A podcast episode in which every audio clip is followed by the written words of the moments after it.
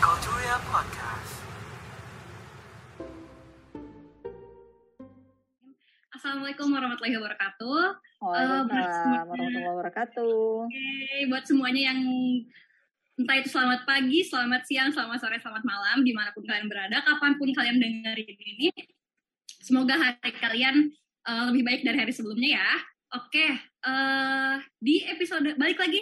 Oke, kita balik lagi di Psikotoria Podcast episode kelima volume 1 dengan temanya itu Akademika Talks ya uh, dengan judul prospek kerja psikologi industri organisasi di masyarakat. Sebelum kita masuk, nggak uh, afdol ya kalau kita nggak kenalan dulu gitu kan. Tak kenal maka kata sayang, walaupun kalian udah kenal tapi nggak disayang-sayang, nggak apa-apa.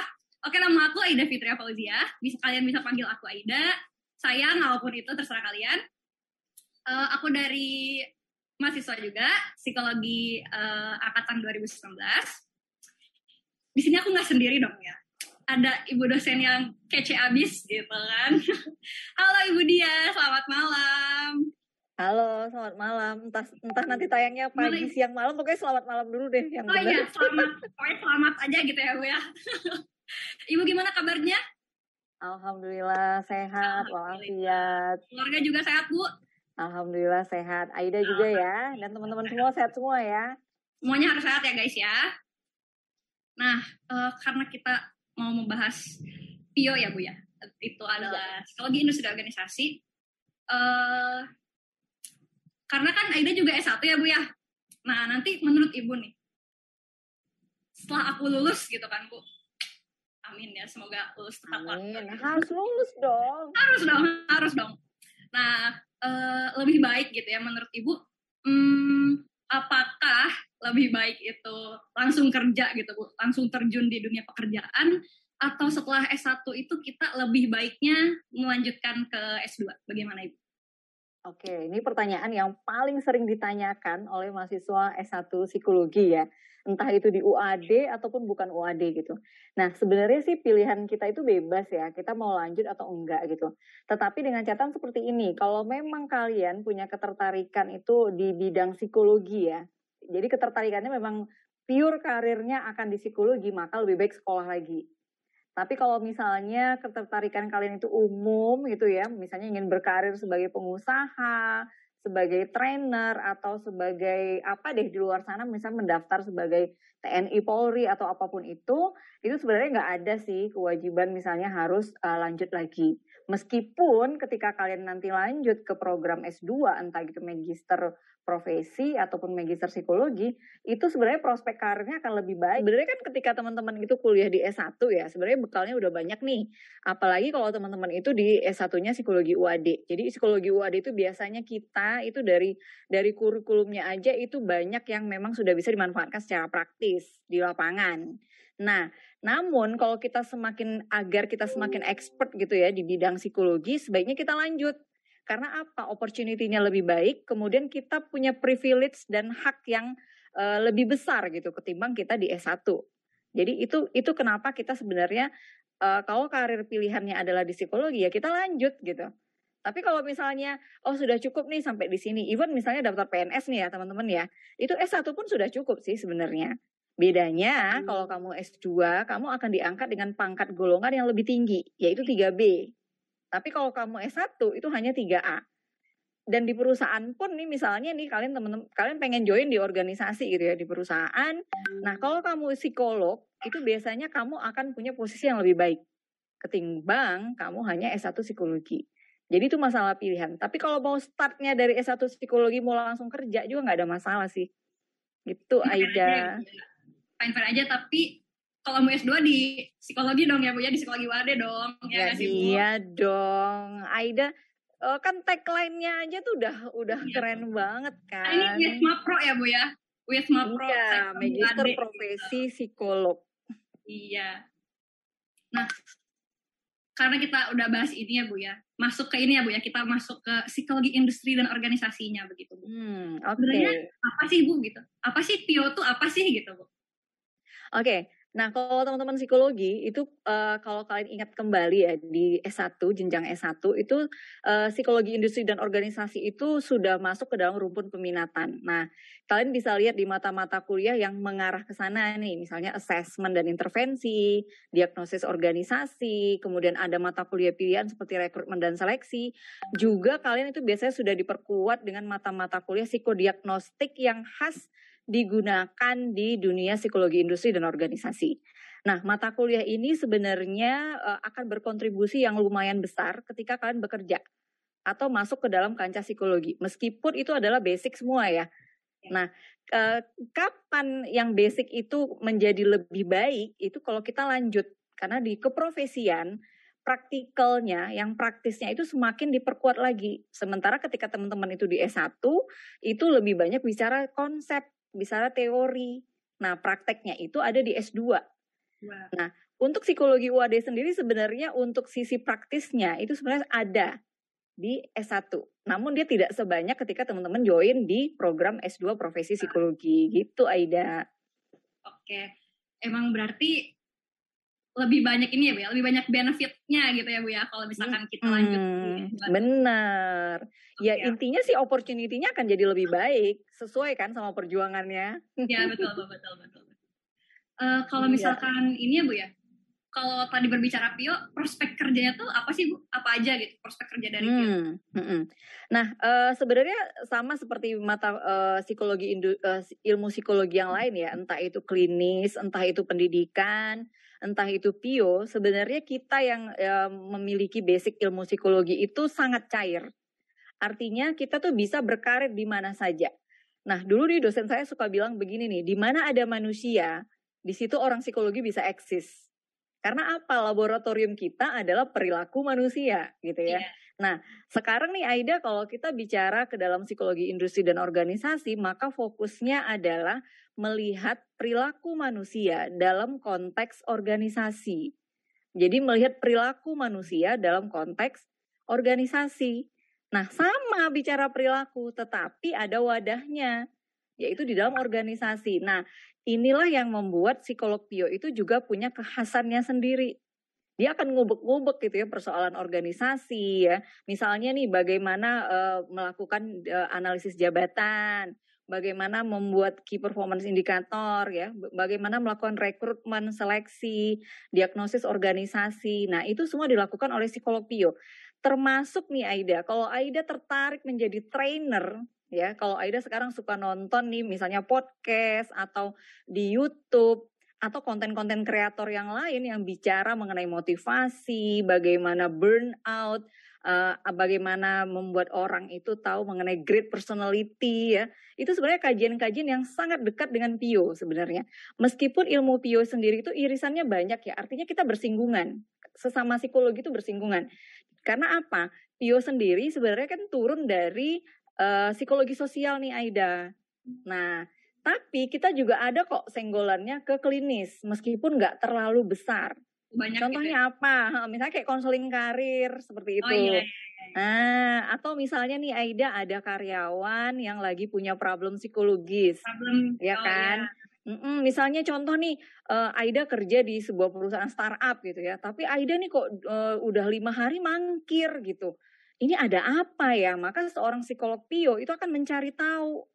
Ini ada problemnya apa. Lalu nanti dia akan konseling setelah dia mengassessment problemnya apa. Karena apa? Goalsnya dalam psikologi industri dan organisasi ya yang dilakukan psikolog itu ada dua Aida. Yang pertama adalah efektivitas organisasi, yang kedua adalah well-being. Ayo, tahu nggak well-being apa? Itu kajian yang sangat seksi loh di psikologi. Jangan dites ya Bu ya. Aku nggak nggak nggak dites. Gitu. Ujiannya udah lewat, puasnya udah lewat. Saya juga udah megel ngoreksi soalnya. aduh, okay. aduh, aduh. Untung udah lewat ya Bu ya. Ini kalau ya, belum lewat bahaya nih saya Bu gitu. Iya bahaya tuh ya. aduh, aduh. Hmm. Berarti ber, uh, bersinggungan ya Bu ya? Antara tadi apa klinis, terus tadi sama psikologi sosial ya Bu ya? Ya kalau si Pio sendiri kan sebenarnya dia uh, ini ya masih dalam satu ranah sama uh, sosial. Tapi kita ya. juga bisa sih kajian-kajian uh, misalnya klinis yang sederhana. Tapi kalau misalnya nih psikolog Pio nih Aida udah mendapatkan kasus nih ada karyawan yang gangguannya sudah uh, terlalu berat gitu ya. Maka psikolog Pio sebenarnya nggak terlalu kompeten. Maka dia harus transfer tuh ke rekannya okay. yang psikolog okay. klinis. Mm -mm. Tapi kalau masih problem-problem karir sederhana, burnout gitu ya, kenapa nggak berangkat, males, nggak optimis, kita masih bisa pegang seperti itu. Bener-bener banyak ya Bu ya benefitnya kalau kita masuk bener-bener dilanjut ke S2 gitu ya Bu ya. Kalau iya. misalkan uh, untuk ini Bu, hmm, kayak misalkan cara pengaplikasiannya, kalau misalkan kita pio nih Bu, cara pengaplikasiannya ke masyarakat tuh gimana ya Bu ya? Oke, okay. nah uh, yang sering sekali uh, disalahartikan nih uh, oleh banyak mahasiswa ya ataupun di luar sana tuh biasanya uh, ketika bicara psikolog Pio itu bayangannya adalah HRD. Iya gitu betul, sih? betul banget. Iya kan? Kayaknya tuh udah labelingnya nggak sih bu? Udah ada labeling gitu. Pio tuh HRD gitu bu. Kalau jadi psikolog Pio jadi HRD gitu ya. Iya benar, itu juga nggak salah Aida. Jadi memang uh, kita tuh memang bisa aja ya jadi HRD di perusahaan. Satu ya. Yang kedua adalah ketika bicara organisasi nih ya Aida, image-nya itu selalu perusahaan-perusahaan besar. Ya enggak, BUMN gede, multinasional gitu ya, kayaknya udah wow. Sehingga tuh yang masuk Tio itu pasti terus mikir gini, aduh ini bener aku bisa apa enggak ya? Aku Jadi udah ada mindset tersendiri ya Bu ya? Iya, udah udah ciut duluan. Eh, nah, udah tapi kalian, mm -mm, tapi kalian mungkin lupa ketika kita bicara organisasi, ya keluarga pun adalah organisasi loh. Iya enggak? Ya keluarga itu adalah garis terkecil. Organisasi terkecil. Ada struktur nggak di dalam keluarga? Meskipun tidak formal. Ya kan? Ya. ada ayah ada ibu ada anak-anak ada aturan ada tujuan. Ya. RT RW itu organisasi nggak? Organisasi. Betul organisasi kelurahan. Uh, sesimpel gini nih Aida. Uh, misalnya Aida buka nanti uh, kayak apa ya uh, apa coffee shop gitu ya Aida. Hmm. pemiliknya Aida nih Lalu nanti ada uh, teman-teman Aida yang bergabung. Organisasi nggak itu? Organisasi. Organisasi.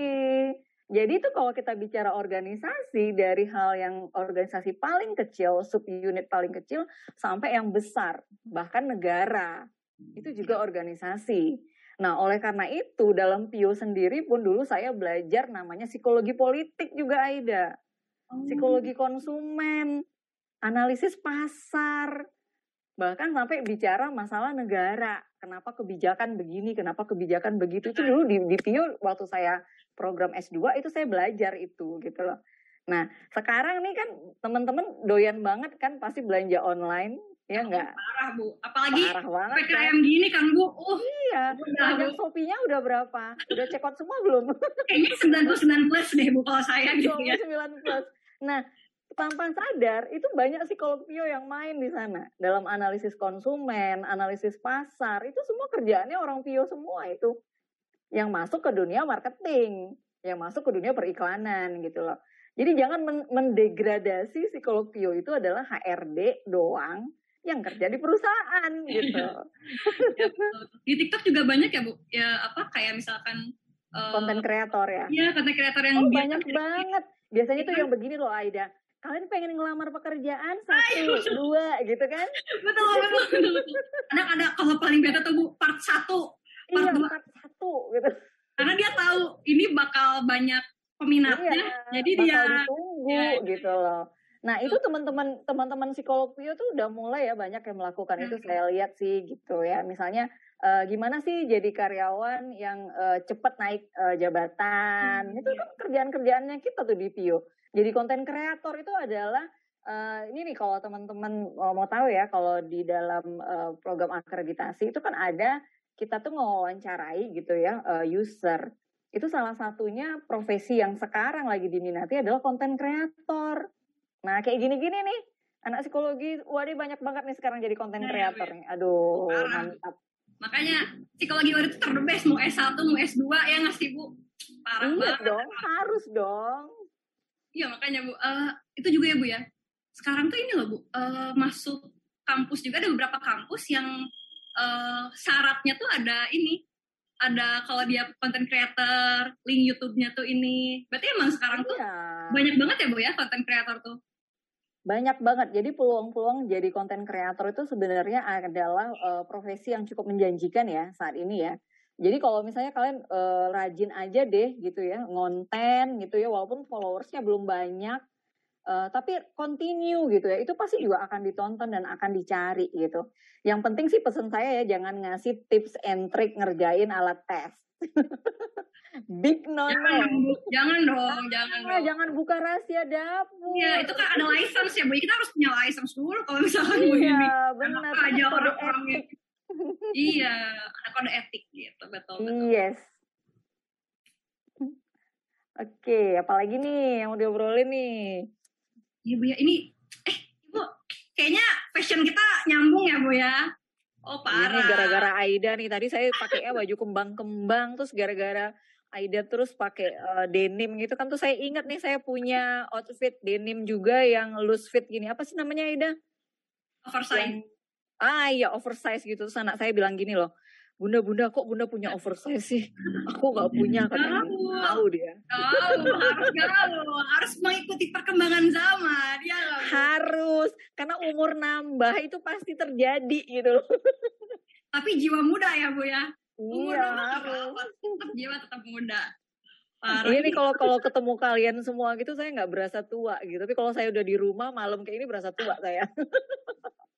Saya juga pernah loh Bu, masuk kelas gitu kan. Masuk kelas, kok ini mahasiswa duduk di meja dosen aku bilang gitu kan. Ternyata ini Ternyata dosennya. ibu, ternyata ibu waktu SAP aku masih ingat Bu, SAP Ya semester. 1 sama ibu. Setelah itu untungnya setelah itu kan eh, pokoknya ibu tuh dosen favorit aku. Sumpah Masya Bu, bohong ya, aku nggak bohong ya Masya ya. Allah tabarakallah. Tapi aku tuh ya Bu ya, kalau misalkan waktu daring tuh Bu, waktu awal daring, Mm-mm. sampai kalau misalkan suara PPT-nya bukan suara ibu, aku tuh jadi kayak, aduh, dengerin gak ya? Aku bilang, soalnya kalau suara Padahal ya, padahal loh Aida suara saya itu cempreng banget loh. justru itu yang bikin inget di otakku itu bu, aduh gitu kan, pas lihat kalau ibu ngirim video, waktu itu sampai sekarang videonya di HP saya masih ada bu. Masya Allah. Helki, ibu tuh bener-bener favorit, dosen favorit aku banget sih. Bu. I see. Iya tuh saya saya tadi obrol-obrolan kan sama Dimas. Eh, Dimas tuh alumni kita ya. Terus Dimas bilang gini, Bu Bu nggak kangen ngajar. Ih kangen banget. Saya takutnya besok kalau mulai ngajar lagi saya grogi di depan kalian. Aduh, aduh, aduh. Oke oke. Eh ini pada ini nggak sih Aida? Pada denger-dengar teman-teman S1 psikologi itu boleh daftar mapro kalian. Tuh kan, Ya jadi nih kan. teman-teman sekarang nih yang lagi dengerin ini, yang lagi galau-galau gitu ya Bu ya, yang lagi masih bingung mau ke mana. Tadi udah disebutin juga benefitnya apa ya Bu ya, untuk kalau misalnya kita lanjut Hmm. S2 tuh benefitnya banyak banget ya nggak sih Bu? Tunggu apa lagi ya Bu ya? Daftar sekarang. Iya, daftar sekarang.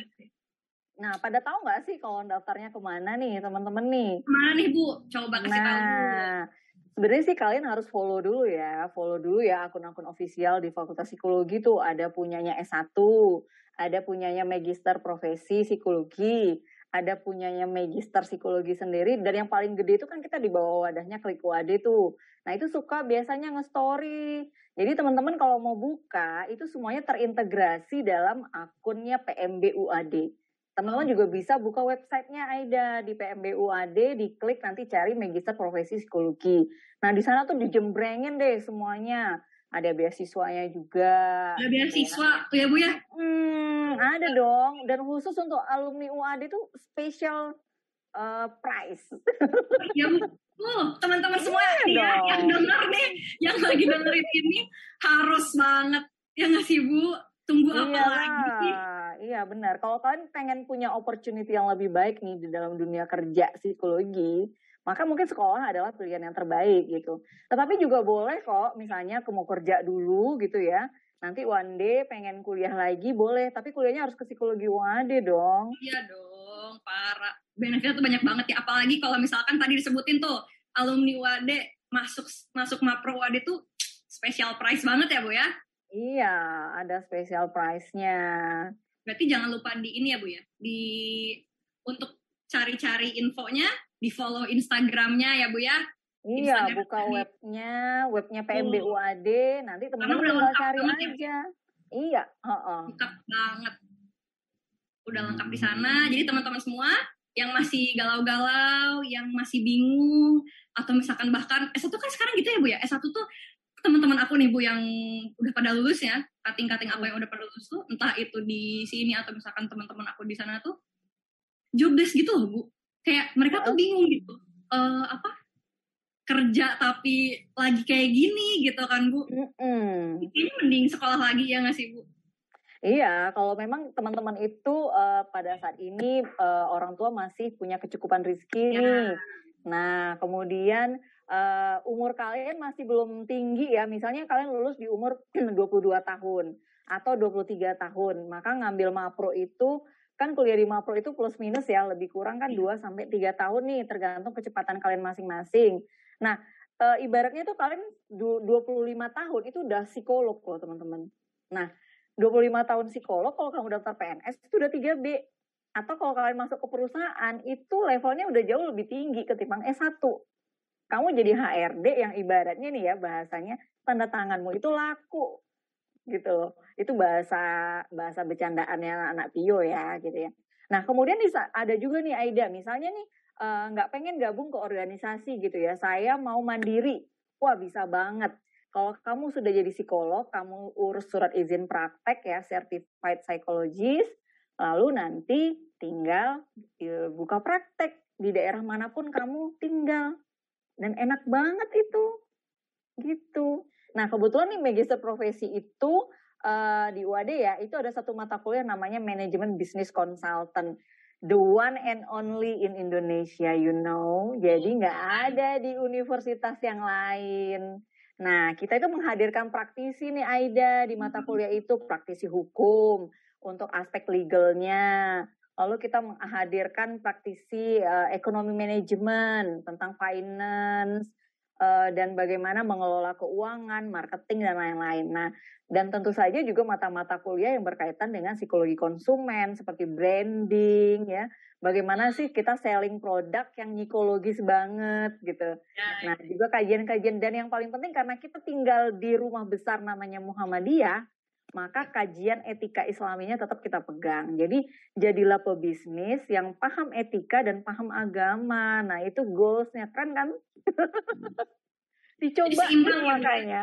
seimbang banget gitu. Tuh, tadi guys, dengarkan guys, di, di Mapro UAD itu Mapro Psikologi UAD itu banyak banget ya Bu ya benefitnya. Apalagi tadi tuh Benar. yang Budian sebutin.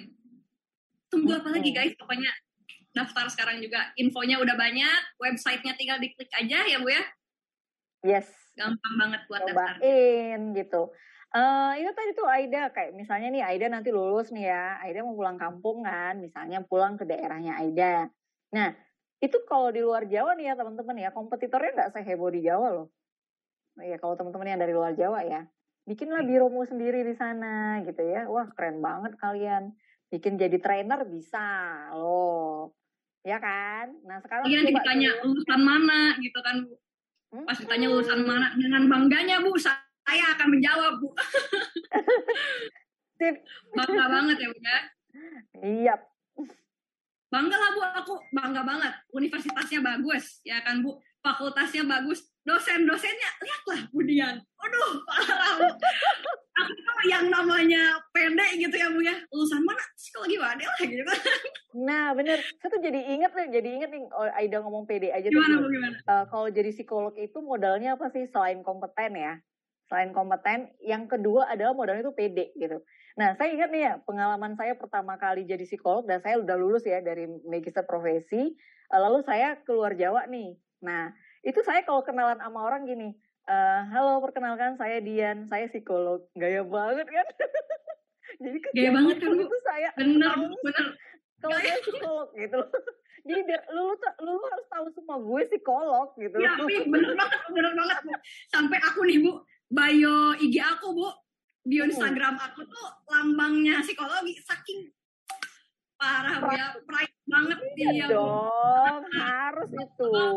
Salut banget ya kalau misalkan lo tau nggak gue jurusan mana? Psikologi lah psikologi mana? Psikologi UAD lah gitu.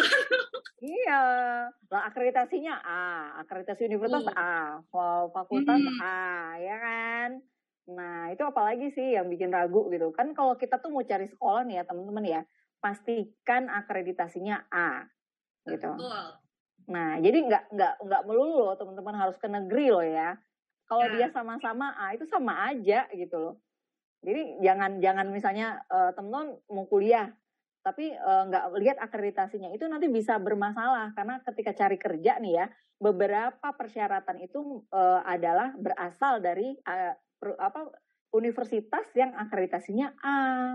Nah, jadi penting banget nih kita semua ngejaga ya akreditasi kita tuh biar tetap A selalu gitu.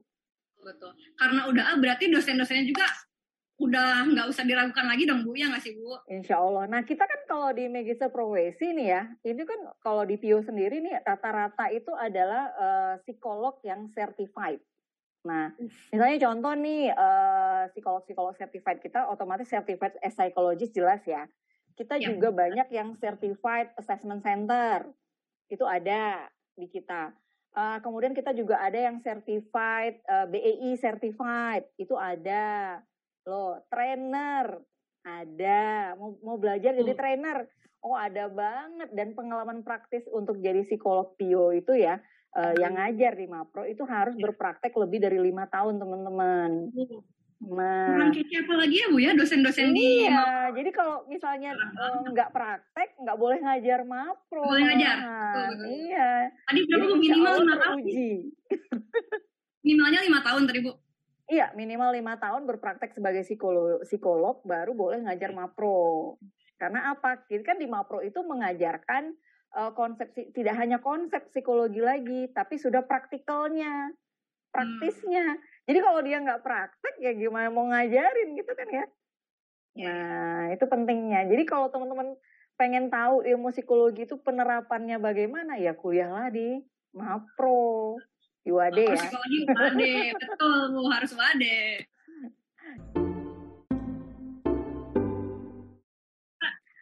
udah udah ya ini ya. seru banget gak sih Bu pembicaraan kita? Wih, seru banget dong. Kayaknya baru sebentar. ya, aku juga kayaknya baru sebentar gitu ya Bu ya. Udah selesai aja pembahasan kita. Susah, susah kalau kita ngomong ini. Aduh. Ibu cerita dong Bu, cerita-cerita apa gitu Bu? Cerita apa ya? Ya itu tadi sih, saya tuh eh, nggak uh, bisa lupakan ya pengalaman pertama jadi psikolog tuh uh, mungkin hmm. kalau teman-teman nih sekarang masih bingung ya, tapi kalau kamu udah masuk psikologi sebenarnya kebingunganmu udah selesai uh, sekitar 50% gitu. Ketika saya SMP itu saya itu sudah tahu pengen jadi psikolog. Jadi itu saya gaya banget dulu kalau ditanya pengen jadi apa, pengen jadi psikolog. Padahal itu masih tahun 95. Nah, wow. belum lahir atau kalian? Kayak gini dia baru menikah. ya, nah jadi iya nah jadi tuh uh, waktu itu di Pekanbaru itu nggak banyak ya psikolog mungkin nyaris uh, mungkin ada cuma satu-satu gitu loh itu pekerjaan apa sih itu ngurusin orang sakit jiwa ya nah gitu kan kalau bilang psikolog kira ngurusin orang sakit jiwa padahal nggak harus kayak gitu loh teman-teman ya justru kita mengurusi bagaimana orang sehat jiwa. Nah, nah kalau Pio dalam konteks organisasi, gitu. Ya. Jadi jangan kerja kerja kerja kerja tipes, jangan. jangan gitu ya Bu ya. Sekarang kan gitu ya Bu ya. Iya, tapi kalau Pio itu promote well-being in the uh, on the workplace gitu ya. Well-being itu penting. Jadi kerja-kerja tipes itu big no-no. Jadi oh, kerja no kerja ya, bahagia gitu. Nah, Betul, betul, betul, betul. Ibu gimana sih kalau eh kalau misalkan nih gitu kan yang denger-denger semua di sini tuh semua yang dengerin itu misalkan mau nanya nih Bu, S2 tuh susah nggak sih gitu Bu? Misalkan susah nih. dong. susah iya betul Bu. Kita kan berjuang ya Bu ya. Iya, iya dong. Kalau muda, kalau muda ya gak usah sekolah. Ya. di rumah rebahan scroll TikTok itu mudah. Susahnya gimana sih Bu? Susahnya S2 gimana sih? Oh, susah dong. Jadi teman-teman itu kalau mau sekolah lagi ya, pastikan benar kalian berminat. Itu penting gitu. Kalau kamu sudah berminat, sudah menyukai sesuatu, maka seberat apa pun tantangannya, saya nggak bilang itu kesulitan ya, tantangannya, kalian akan bisa taklukkan itu. Karena ingat pada tujuannya bahwa saya pengen jadi psikolog. Jadi tentukan dulu goalsnya, pengen jadi psikolog beneran apa enggak? Karena untuk menjadi seorang psikolog itu butuh perjuangan nih teman-teman. Nggak semudah itu. Karena apa? Setiap profesi itu tanggung jawabnya dunia akhirat loh. Iya kan? Kalau dokter, teman-teman salah kasih obat, orangnya langsung N. Gitu kan ya? N gitu. Yeah. Atau minimal salah obat dia jadi uh, gangguan fisik yang lain terlihat. Ya, nah, ya. Uh, tapi kalau teman-teman jadi psikolog salah treatment, mungkin dia nggak langsung N, tapi sepanjang hidupnya dia akan mengalami problem psikologis. Nah, itu lebih menderita ketimbang N. Nah, oleh iya. karena itu, ketika jadi psikolog, jadilah psikolog yang berintegritas. Nah, untuk sampai menjadi yang kompeten dan berintegritas, ya sekolahnya itu tantangannya banyak kurang tidur, banyak tugas. Beli buku, ya. iya, keluar biaya, nggak hmm. sempat nongkrong, itu bener. Lalu nanti ada program nih Aida setelah kuliah di kelas ya, uh, namanya PKPP. Jadi teman-teman harus praktek kerja profesi namanya. Nah kalau di PIO teman-teman itu ke organisasi, jadi bisa magang di perusahaan-perusahaan keren yang ada di Indonesia yang sudah bekerja sama dengan psikologi UAD. Misalnya contohnya Komatsu ya, uh, Haji hmm. Kala, perusahaan-perusahaan tambang yang ada di Kalimantan, di Jakarta, Inka ya, perusahaan yang bikin gerbong kereta api itu itu kita yeah, ya, kerja sama yeah, sama kita. Nah, teman-teman Mapro itu harus ke sana dulu. Itu praktek belajar jadi psikolog itu kayak apa sih gitu ya. Nah, ini juga menantang ya tugasnya banyak kita kita beneran jadi karyawan Aida di sana jadi ikut kerja seperti teman-teman karyawan yang ada di sana uh -uh. nah kalau teman-teman karyawan itu cuma kerja teman-teman yang ngapropio itu juga punya tugas akademis jadi tandem dua yeah. nah jadi itu kalau ya, ya, misal, uh, uh, jadi misalnya kalau lewat di depan kampus satu, ya kan, kan ada tongkrongan tuh di depan kampus satu, ya nggak, maksudnya yeah, yeah, yeah. Nah, ya, ya, ya. itu biasanya kalau anak maproprio tuh lewat sambil ngeces gitu. Apaan gitu ya, aku bisa Karena nggak ada waktu ya, Bu ya. Berarti butuh perjuangan yang yang ekstra ya, Bu ya. Ya, intinya sih kalau kalau misalnya mudah gitu ya, mungkin uh, banyak orang yang jadi psikolog, nak. Ya, ya kan? Tapi kalau misalnya dia susah dan kemudian setelah dia lulus dia worth it banget, kenapa nggak diperjuangkan gitu loh? Hmm, hmm. Jadi, tuh yang pertama tuh benar-benar ini ya bu ya kita harus tahu tujuan kita dulu ya bu ya. Hmm, harus punya minat dulu dan uh, apa ya komitmen gitu loh nyelesainnya. Nah, komitmen betul. Karena godaannya gede Aida. Misalnya contoh nih ya, uh, Aida masuk profesi gitu. Lalu tiba-tiba nih Aida lagi kuliah celing ada notifikasi uh, rekrutmen PNS gitu ya bukaan bank apa BUMN apa wah itu mulai tuh imanmu goyah tuh biasanya tuh kutinggalkan atau kuteruskan gitu kan ya nah, itu biasanya tuh saya sering sekali mengkonseling mahasiswa mapro tuh kayak gitu tuh saya bilang nggak apa-apa sih kamu mau meninggalkan ini tapi kalau kamu lanjutkan ya jenjang yang akan kamu dapatkan jauh lebih tinggi ketimbang teman-temanmu yang S1. Jadi kenapa tidak bersabar setahun dua tahun atau maksimal tiga tahun ya? Tapi jangan sampai tiga tahun.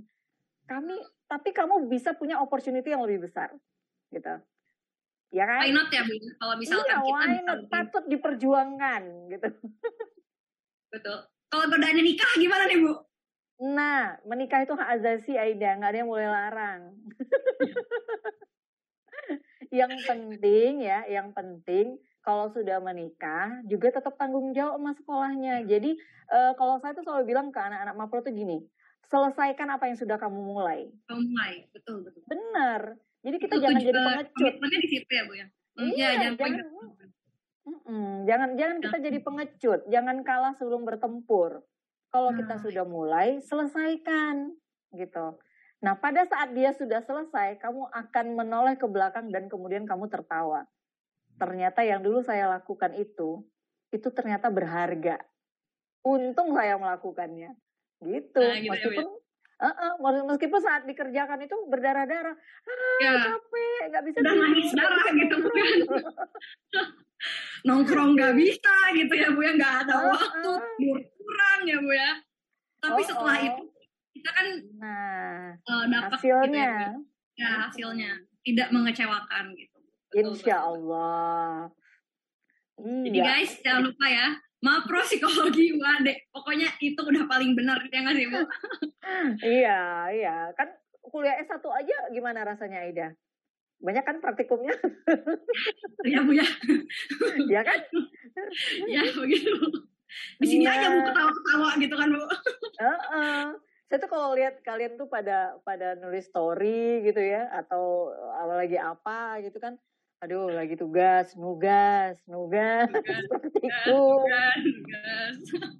Iya lah. Untungnya gitu. Untungnya nggak tugas-tugas tipes ya Bu ya, nggak boleh ya Bu ya. Jangan, jangan, jangan. Nugas, nugas bahagia. Nugas, nugas piknik gitu loh. kerja, kerja, kerja piknik. Nah, gitu kita itu. Kerja, kerja naik haji. Ya, itu penting lagi. Jadi tadi Bu ya, eh, Pio itu nggak cuma HRD aja ya nggak sih Bu? Iya. Banyak banget ya pengaplikasiannya tuh. Prospek kerjanya banyak banget juga gitu. Banyak banget. Mm-mm. Ya karena keluarga aja kan itu subunit terkecil ya Bu ya dalam organisasi begitu. Iya, benar. Jadi jangan jangan mikir kalau aku nanti kuliah sama Propio aku jadi HRD gitu. Nggak HRD. mesti. Kok kayak itu gitu. HRD kerjaannya apa? Tukang bayar gaji orang, ngurusin absensi. Aduh, itu tuh definisi yang paling rendah tentang HRD Iya, saudara-saudara. Karena HRD Hmm. sendiri itu punya misi besar dalam organisasi, yaitu dua ya. Mendorong organisasi untuk melakukan efektivitas. Yang kedua adalah promote well-being. Jadi gimana caranya seorang HRD itu bisa mengajak anggota organisasi dan membuat organisasi itu concern kepada Hmm. happiness. Jadi kerja itu ya bahagia gitu. Nah sekarang nih misalnya nih kita banyak WFH ya sekarang ya. Ya. Eh, flexible working time ya bekerja dari mana saja. Nah itu teman-teman Pio tuh banyak sekali yang berkecimpung di dunia yang seperti ini bahwa eh, pola-pola bekerja itu akan berubah ya. Tapi kita tetap produktif, manajemen waktu. nah saya tuh sering sekali disuruh ikut apa diminta jadi pemateri gitu ya di webinar tentang hal yang demikian itu gimana sih WFH tapi kerjaan lancar. Nah itu kerjaannya masih Pio gitu. itu. Tuh, gimana kuliahnya Bu? Mapro psikologi UAD. Iya. Udah terkece itu kan Bu ya. Betul betul karena ya lagi kayak gini ya Bu ya. Semoga aja Indonesia lebih baik lah Bu ya. Jangan gini Ya, terus insya Ibu Allah. Kangen, kangen ini kan Bu, kangen di kelas kan Bu. Saya juga kangen Oh banget sih, iya Bu. dong. saya sampai bilang kayak gini, ini kalau nggak masuk-masuk juga nih kasihan lipstick saya kemarin udah banyak yang kadaluarsa udah saya buang-buang itu karena jarang lipstick kan. Iya Bu, betul Bu. Sumpah Bu, betul.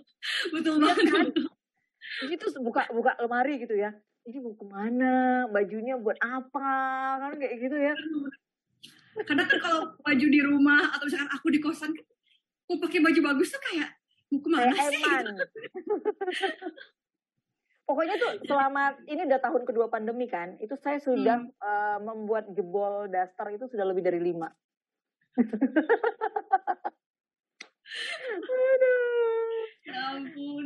Ya semoga deh kita teman-teman bisa yang- segera ya. Ya, betul betul. Semua teman-teman yang di rumah juga sehat-sehat aja. Yang lagi isoman, yang lagi dengerin ini mungkin ya Bu ya, lagi isoman, Hmm. semoga tiap Pelfest gitu ya Bu ya, cepat membaik gitu.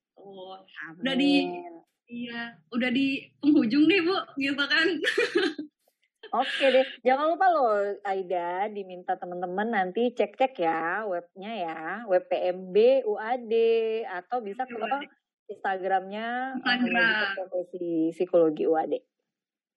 Oh, jangan lupa ya guys ya.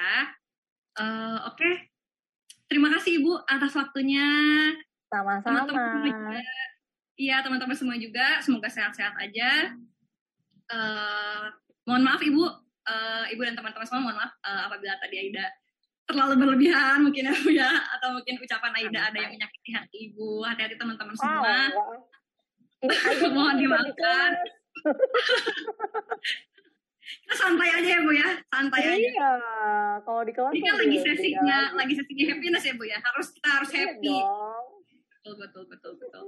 Jadi guys, eh, mungkin cukup sekian dari saya dari Budian, dari kami. Uh, sampai jumpa lagi di uh, episode 5 volume berikutnya. Wassalamualaikum warahmatullahi wabarakatuh. Waalaikumsalam. Makasih.